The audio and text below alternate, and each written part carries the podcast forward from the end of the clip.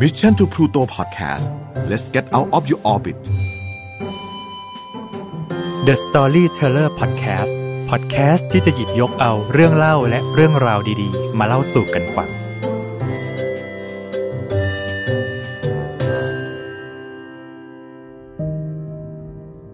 สวัสดีครับ ยินดีต้อนรับเพื่อนๆทุกคนเข้าสู่ The Storyteller Podcast คุณอยู่กับผมเบียร์ชลัด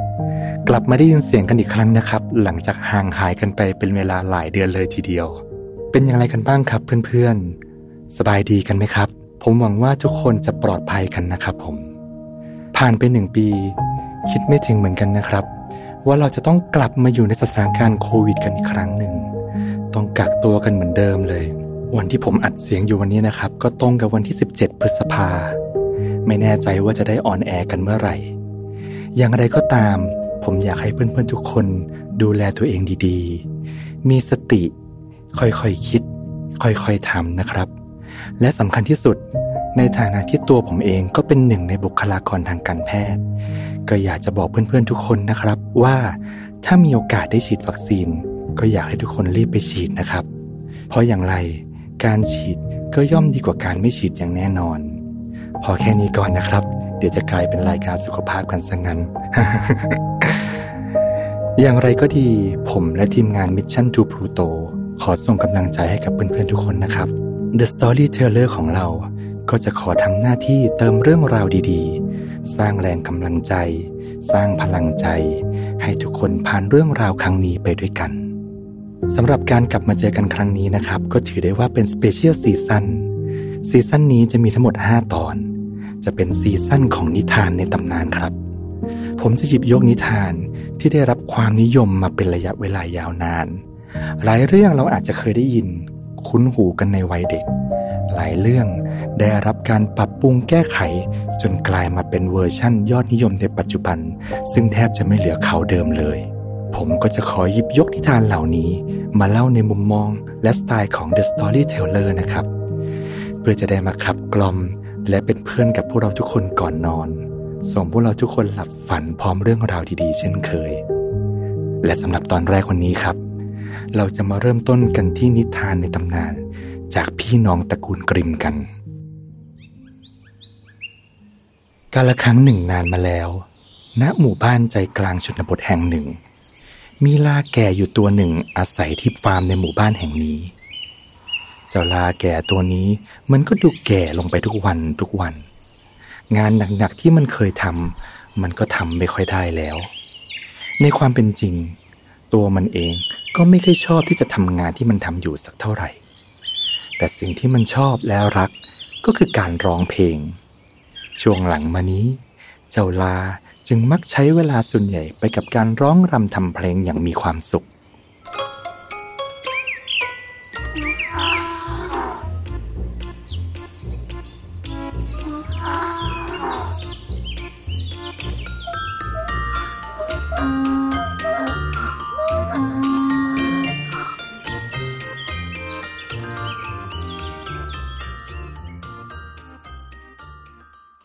แต่แล้วในคืนวันหนึ่ง เจ้าลาแก่ก็แอบได้ยินชาวนาเจ้าของมัน พูดถึงมันกับภรรยาว่า คุณเจ้าลามันแก่มากแล้วนะ ผมคิดว่าเราควรขายมันออกไปซะ ใช่คุณพูดถูกนะ เจ้านั่นน่ะ ใช้งานอะไรไม่ค่อยได้มากแล้วสู้ขายเอาเงินมาซื้อโต๊ะอาหารใหม่ยังดีสักกว่าเลย เมื่อได้ยินดังนั้น เจ้าลาแก่ก็รู้ในทันที ว่ามันคงจะไม่ได้อยู่ที่ฟาร์มแห่งนี้ต่อไปอีกแล้ว แล้วคนที่จะมาซื้อมันไป ก็คงไม่ได้เอามันไปทำอย่างอื่น นอกจากอาหาร คิดได้ดังนั้น มันจึงตัดสินใจที่จะหนีออกจากฟาร์มในเช้าตรู่วันรุ่งขึ้น เช้ามืดวันต่อมา เจ้าลาตื่นแต่เช้า และรีบหนีออกจากฟาร์มในทันที มันย่องออกมาแบบเงียบๆแต่พอพ้นระยะ มันก็เริ่มออกวิ่งในทันที หลังจากวิ่งออกมาสักพักจนมันเริ่มรู้สึกปลอดภัยแล้ว มันก็เริ่มหยุดและเดิน มันเริ่มคิดในใจว่า ต่อไปนี้มันจะทำอะไรดีล่ะ มันเดินไปคิดไปอยู่สักพัก จู่ๆมันก็พูดขึ้นมาว่า ในเมื่อฉันเป็นอิสระที่จะเลือกชีวิตของตัวฉันเองแล้ว ฉันอยากเป็นนักร้อง ฉันจะไปเมืองเบรเมน เมืองแห่งเสียงดนตรี แล้วฉันจะไปเป็นนักร้องที่นั่น ว่าแล้ว เจ้าลาก็ออกเดินทางต่อ มุ่งหน้าสู่เมืองเบรเมนหลังจากออกเดินทางไปได้สักพักหนึ่ง เจ้าลาก็สังเกตเห็นมีหมาแก่อยู่ตัวหนึ่งกำลังนั่งหน้าตาหดหู่อยู่ข้างทาง มันจึงเดินเข้าไปทัก เฮ้นายเป็นอะไรเหรอทำไมนายถึงหน้าตาดูเศร้าส้อยขนาดนั้นล่ะ เจ้าหมาแก่ตอบกลับอย่างเศร้าใจ เจ้านายเพิ่งไล่ฉันออกมาน่ะ เขาคิดว่าฉันแก่เกินไปที่จะเฝ้าบ้านให้เขาอีกแล้วล่ะ อืม ถ้าอย่างนั้นก็อย่าเสียใจไปเลย นายสนใจเดินทางไปเมืองเบรเมนกับฉันไหมล่ะ เจ้าลาเชื้อเชิญ เบรเมน ถูกแล้ว ฉันจะไปร้องเพลงที่นั่น ถ้านายไปกับฉัน เราจะไปสร้างวงดนตรีและร้องเพลงด้วยกัน เจ้าลาบอกอย่างตื่นเต้นและมีความหวัง เมื่อได้ยินดังนั้น เจ้าหมาแก่ก็หัวเราะชอบใจ มันชอบความคิด และน้ำเสียงอันกระตือรือร้นของเจ้าลาแก่ นั่นทำให้เจ้าหมาแก่ตัดสินใจออกเดินทางไปด้วยกัน ทั้งสองกลายเป็นเพื่อนร่วมทางกัน ต่างเดินร้องเพลงร่วมกันไปตลอดทาง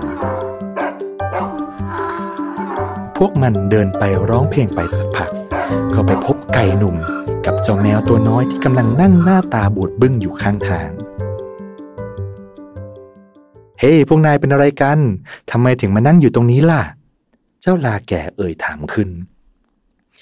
เจ้านายโหดร้ายกับฉันมาก ฉันเลยต้องหนีออกจากบ้านมา เจ้าแมวน้อยตอบกลับด้วยน้ำเสียงไม่สบอารมณ์ ฉันก็เหมือนกัน เจ้าไก่ตอบ ตอนนี้พวกเรากำลังคิดอยู่ว่าเราจะทำยังไงต่อดี เมื่อได้ยินดังนั้น เจ้าหมาแก่จึงเอ่ยขึ้น เยี่ยมเลย งั้นพวกนายก็ไปกับเราสิหืม ว่าแต่พวกนายจะไปไหนกันล่ะ เจ้าแมวน้อยถามกลับ พวกเรากำลังจะไปเมืองเบรเมน เจ้าลาแก่เริ่มเล่าความฝันของมัน ให้เจ้าแมวน้อยและเจ้าไก่ฟัง เมื่อทั้งสองได้รับรู้เรื่องราวทั้งหมด มันจึงตัดสินใจร่วมออกเดินทางไปเมืองเบรเมนด้วยกัน พวกมันเดินไปร้องเพลงไปอย่างมีความสุขและสนุกสนาน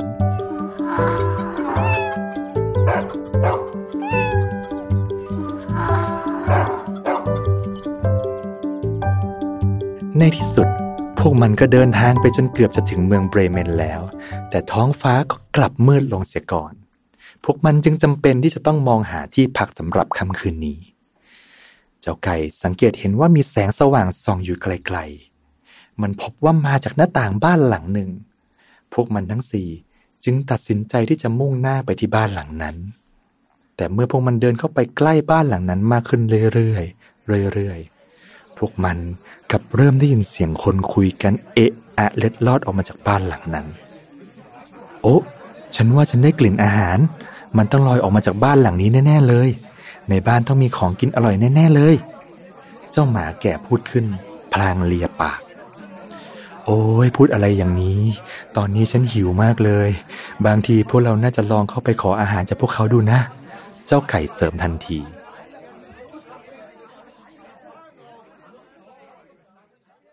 แม้ทั้งสี่จะเดินทางมาตลอดทั้งวัน ทั้งเหนื่อยและก็หิวมาก แต่ด้วยความไม่ประมาท เจ้าลาแก่ก็พูดขึ้นว่า เดี๋ยวก่อนเดี๋ยวก่อน พวกนายรออยู่ตรงนี้ก่อนนะ ฉันขอเข้าไปดูลาดราวในบ้านแป๊บหนึ่ง โอเคไหมพูดเสร็จเจ้าลาก็เดินเข้าไปประชิดตัวบ้าน แล้วแอบมองผ่านหน้าต่างเข้าไป ภายในบ้านหลังนั้น มีชายสี่คนหน้าตาดุร้ายนั่งอยู่ที่โต๊ะอาหาร บนโต๊ะเต็มไปด้วยอาหารมากมาย ยิ่งไปกว่านั้น ที่พื้นบ้านยังมีทองคำและถุงเงินจำนวนมากวางระเกะระกะอยู่เต็มไปหมด ดูสิ ตอนนี้พวกเรารวยแล้ว พวกแกทำได้ดีมากนะวันนี้ วันนี้ก็ได้เวลาฉลองกันแล้วล่ะ กินอาหารกันให้เต็มที่เลย เสียงชายคนหนึ่งพูดขึ้น พร้อมกับตักอาหารเข้าปากอย่างอเด็ดอร่อย ขอบคุณมากครับท่านหัวหน้า ชายอีกคนตอบกลับ แท้จริงแล้ว บ้านหลังนี้ถูกใช้เป็นฐานทัพของโจรกลุ่มนี้นี่เอง เจ้าลาแกเห็นดังนั้นก็ตกใจมาก มันรีบวิ่งกลับไปหาเพื่อนของมัน และเล่าเรื่องทั้งหมดให้เพื่อนๆฟัง ทั้งสี่จึงเริ่มปรึกษากัน มันเริ่มวางแผนอะไรบางอย่าง มันวางแผนที่จะเข้ายึดบ้านหลังนี้ เมื่อเริ่มตกดึก โจรทั้งสี่ก็ปิดไฟและเตรียมที่จะเข้านอน ซึ่งนั่นก็ได้เวลาเริ่มปฏิบัติงานตามแผนการที่ทั้งสี่วางไว้ สัตว์ทั้งสี่ตัวขึ้นขี่หลังของกันและกัน เจ้าลาแกตัวใหญ่สุดอยู่ด้านล่าง โดยให้เจ้าหมาขึ้นขี่หลังของมัน เจ้าแมวตัวเล็กหน่อย ก็กระโดดขึ้นขี่หลังเจ้าหมาอีกทีหนึ่ง โดยมีเจ้าไก่บินขึ้นไปอยู่ด้านบนสุด จากนั้น มันทั้งสี่ก็เอาผ้าสีขาวผืนใหญ่มาคลุมตัวพวกมันเอาไว้ มองไปมองมาก็ดูคล้ายกับคนตัวสูงใหญ่ ภายใต้ผ้าคลุมสีขาวช่างน่ากลัวเหลือเกิน พวกมันค่อยๆเดินไปหยุดอยู่ตรงหน้าต่างของบ้าน ในเวลานั้นพวกมันทั้งสี่ก็เริ่มส่งเสียงดังโวยวายไม่เป็นภาษาพร้อมๆกัน ทั้งสี่ร้องเสียงดังแข่งกันไม่ยอมหยุด เสียงทั้งหมดประสานกันในยามค่ำคืน กลายเป็นเสียงที่น่ากลัว ชวนขนลุกขนพองเป็นอย่างยิ่ง พวกโจรในบ้านได้ยินเสียงประหลาดนั้น ก็ต่างตกใจกลัวเป็นอย่างมาก เฮ้ยนั่นมันเสียงบ้าอะไรกันวะหัวหน้าโจรร้องขึ้น บางทีมันอาจจะเป็นเสียงเจ้าที่เจ้าทางหรือเปล่า ลูกสมุนคนหนึ่งตอบ ไร้สาระมันจะไปมีผีสางได้ยังไงกัน หัวหน้าโจรตะคอกกลับ แต่ลึกๆแล้ว มันเองก็รู้สึกกลัวอยู่ไม่ใช่น้อย มันจึงตะโกนสั่งให้ลูกน้องอีกคนหนึ่ง แกออกไปดูสิว่ามันคืออะไร เออเออครับครับครับลูกน้องตอบรับแบบกล้าๆกลัวๆ แม้จะไม่อยากออกไป แต่ก็จำใจเดินไปเปิดประตูห้องนอนช้าๆท่านใดนั้นเอง เจ้าสัตว์ทั้งสี่ภายใต้ผ้าคลุมสีขาว ก็พร้อมใจกันกระแทกประตูอย่างรุนแรง พวกมันพุ่งเข้ามาในตัวบ้าน พร้อมส่งเสียงร้องดังโหยหวนไม่หยุดภายใต้ความมืดใช่นี่มันปีศาจชัดๆ ไม่ไม่ มันแย่กว่านั้น นี่มันนี่มันนี่มันผี พวกเราเพ่นกันเถอะ หัวหน้าโจรร้องขึ้นด้วยความตกใจ ไม่ทันสิ้นเสียง โจรทั้งสี่ก็ลุกพรวด พวกมันวิ่งตาเลียวออกจากบ้านอย่างไม่คิดชีวิต ทันทีที่กลุ่มโจรเหล่านี้ เริ่มวิ่งหนีจนละสายตาไปเจ้าสัตว์ทั้งสี่ก็ถอดผ้าคลุมออกและหัวเราะชอบใจกันใหญ่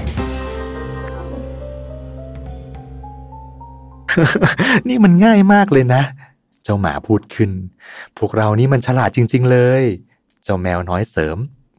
งั้นก็ได้เวลาฉลองกันแล้วล่ะ เจ้าไก่ร้องตอบ นี่เป็นความคิดที่ยอดเยี่ยมมากเลย ตอนนี้บ้านก็ตกเป็นของพวกเราแล้ว เจ้าหมาพูดขึ้นด้วยน้ำเสียงดีใจ เอาเถอะเอาเถอะ ตอนนี้หาอะไรกินกันดีกว่า ฉันหิวมากแล้ว เจ้าลาแก่พูดปิดท้าย ทั้งสี่เริ่มกินอาหารกันอย่างอร็ดอร่อย ปกติพวกมันจะได้กินแต่เศษอาหาร ที่เจ้านายของพวกมันเหลือเอาไว้ให้ในโรงนา หรือไม่ก็โยนทิ้งเอาไว้บนพื้น แต่ตอนนี้ ด้วยความร่วมแรงร่วมใจของพวกมันทำให้มันสามารถกินอะไรก็ได้ที่พวกมันต้องการ มากแค่ไหนก็ได้ แล้วแต่ความต้องการของพวกมันเอง หลังจากอิ่มอร่อยกับอาหารมื้อใหญ่แล้ว พวกมันก็เริ่มพร้อมที่จะทิ้งตัวลงนอน เจ้าแมวอาสาเป็นยาม เพื่อคอยดูแลความปลอดภัยให้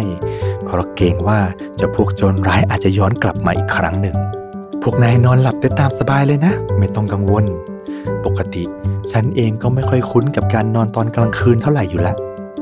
มันบอกอย่างภาคภูมิใจ เมื่ออยู่ในบ้านที่อบอุ่น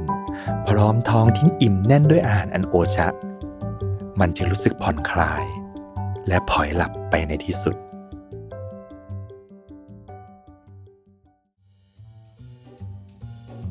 ทันใดนั้นเอง เราโจรทั้งสี่หลังจากวิ่งหนีกันอย่างไม่คิดชีวิต พวกมันก็มาหยุดพักกันอยู่ที่ชายป่า พวกมันหยุดพักอย่างเหนื่อยหอบ พอพักได้สักพักเริ่มหายเหนื่อย สติก็เริ่มกลับมา มันทั้งสี่จึงพูดคุยกันถึงเรื่องราวที่เพิ่งเกิดขึ้น อืม ฉันว่าฉันได้กลิ่นแปลกๆกับเรื่องนี้นะหัวหน้าโจรพูดขึ้น ใช่ครับ ผมก็คิดแบบนั้นเหมือนกัน อะไรเจ้าคิดอะไรหัวหน้าถามกลับ ผมคิดผีมันดูอ้วนๆไปหน่อยนะครับ เจ้าโง่นั่นไม่ใช่ประเด็น ฉันคิดว่าฉันได้ยินเสียงสัตว์นะ หัวหน้าโจรบอก โอ้จริงด้วย ผมก็คิดว่าผมได้ยินครับ ลูกน้องเสริมพวกโจรทั้งสี่จึงลงความเห็นว่าพวกมันควรกลับไปที่บ้านแห่งนั้นอีกครั้ง เพื่อเช็คว่าจริง ๆ แล้วเกิดอะไรขึ้นกันแน่ ฉันว่าเรื่องนี้มันต้องมีอะไรไม่ชอบมาพากลแน่ๆหัวหน้าโจรสั่ง พร้อมกับชี้ไปที่ลูกน้องคนหนึ่ง พวกเราจะรออยู่ที่นี่ คอยดูต้นทางให้ แกไปดูสิ แล้วรีบกลับมารายงานด้วยล่ะพพผมผมเหรอครับ ลูกน้องโจรคนนั้นตอบคำถามด้วยความตกใจ ใช่แกนั่นละ่ะ เลิกทำตัวขี้ขลาดทำตามที่ข้าสั่งได้ละ เมื่อได้ยินดังนั้น ลูกน้องโจรก็ลุกขึ้น หยิบคบเพลิงเล็กๆกำแน่นอยู่ในมือ แล้วค่อยๆเดินกลับไปที่บ้านแห่งนั้นด้วยความหวาดกลัว พอใกล้จะถึงหน้าบ้าน จู่ๆ ก็ดันมีลมแรงพัดผ่านทำให้คบเพลิงนั้นดับลงในทันที โอ้ยตายละตายตายตาย ฉันจะทำยังไงดีนี่ถ้าฉันกลับไปตอนนี้ หัวหน้าต้องฆ่าฉันแน่ ๆ เลย เฮ้ย เอาวะ มันบอกตัวเอง แล้วรวบรวมความกล้าที่มีอยู่น้อยนิด ค่อยๆผลักประตูบ้านเข้าไป ในบ้านนั้นเงียบและมืดสนิท มันมองไม่เห็นอะไรเลย มันค่อยๆย่างก้าวไปอย่างช้าๆ อยู่ๆ เจ้าโจรก็สังเกตเห็นแสงแวววาวคู่หนึ่ง ใช่แล้ว นั่นเป็นประกายจากตาเจ้าแมวที่อยู่ในความมืดนั่นเอง แต่มันกลับคิดว่าเป็นประกายจากเพชรพลอยที่พวกมันได้ขโมยมา มันจึงยื่นมือเข้าไปเพื่อหยิบ เจ้าแมวได้จังหวะดังนั้น จึงกระโดดเข้าขวนหน้าโจรในทันที เจ้าโจรตกใจมาก รีบวิ่งหนีผ่านประตูครัวด้านหลัง ที่ซึ่งเจ้าหมานอนอยู่ มันจึงกระโดดงับเข้าที่ขาเจ้าโจรเต็มแรงโจรกระโพกกระเพลกวิ่งออกมาที่ลานหลังบ้าน ซึ่งเป็นบริเวณที่เจ้าลานอนอยู่ เจ้าลารวบรวมพลังทีบมันอย่างแรง ในขณะที่เจ้าไก่ก็บินขึ้นสูงและส่งเสียงร้องดังลั่นบ้าน แล้วการขับขานร้องเพลงประสานเสียง ก็ดังโหยหวนขึ้นอีกครั้งในความมืดฮาผีหลอก แย่แล้วแย่แล้วช่วยด้วย เจ้าโจรร้องเสียงหลง แล้ววิ่งหนีไปด้วยความกลัว มันวิ่งกลับออกมาหาหัวหน้าของมัน มันเล่าว่า บ้านแห่งนั้นถูกอำนาจแม่มดร้าย และเหล่าปีศาจยึดไว้หมดแล้ว มันเพิ่งถูกแม่มดร้ายข่วนหน้าด้วยนิ้วมืออันเหลียวยาว มีปีศาจตนหนึ่ง ถือมีดแอบอยู่ที่ประตูครัว และแทงมันเข้าที่ขา นอกจากนี้ยังมีสัตว์ประหลาดตัวยักษ์แอบอยู่กลางลานบ้าน และเตะมันเข้าอย่างจังด้วยขาอันมหึมา เสียงร้องโหยหวนน่ากลัวดังไปทั่ว ต้องมีปีศาจอีกหลายตนอยู่ในบ้านหลังนั้นอย่างแน่นอน นับตั้งแต่คืนนั้นเป็นต้นมา พวกโจรก็ไม่เคยกล้ากลับมาที่บ้านหลังนี้อีกเลย บ้านหลังนี้จึงตกเป็นของเจ้าสัตว์ทั้งสี่ พวกมันอาศัยบ้านหลังนี้เป็นที่พัก ในยามเช้ามันก็จะพากันเข้าเมือง เพื่อไปร้องเพลงขับกล่อมชาวเบรเมน พวกมันทั้งหมดเรียกตัวเองว่า สหายนักดนตรีแห่งเมืองเบรเมน ทั้งสี่ร้องเพลงมอบความสุขให้กับผู้คน และอยู่ด้วยกันในความฝัน อย่างมีความสุขตลอดไป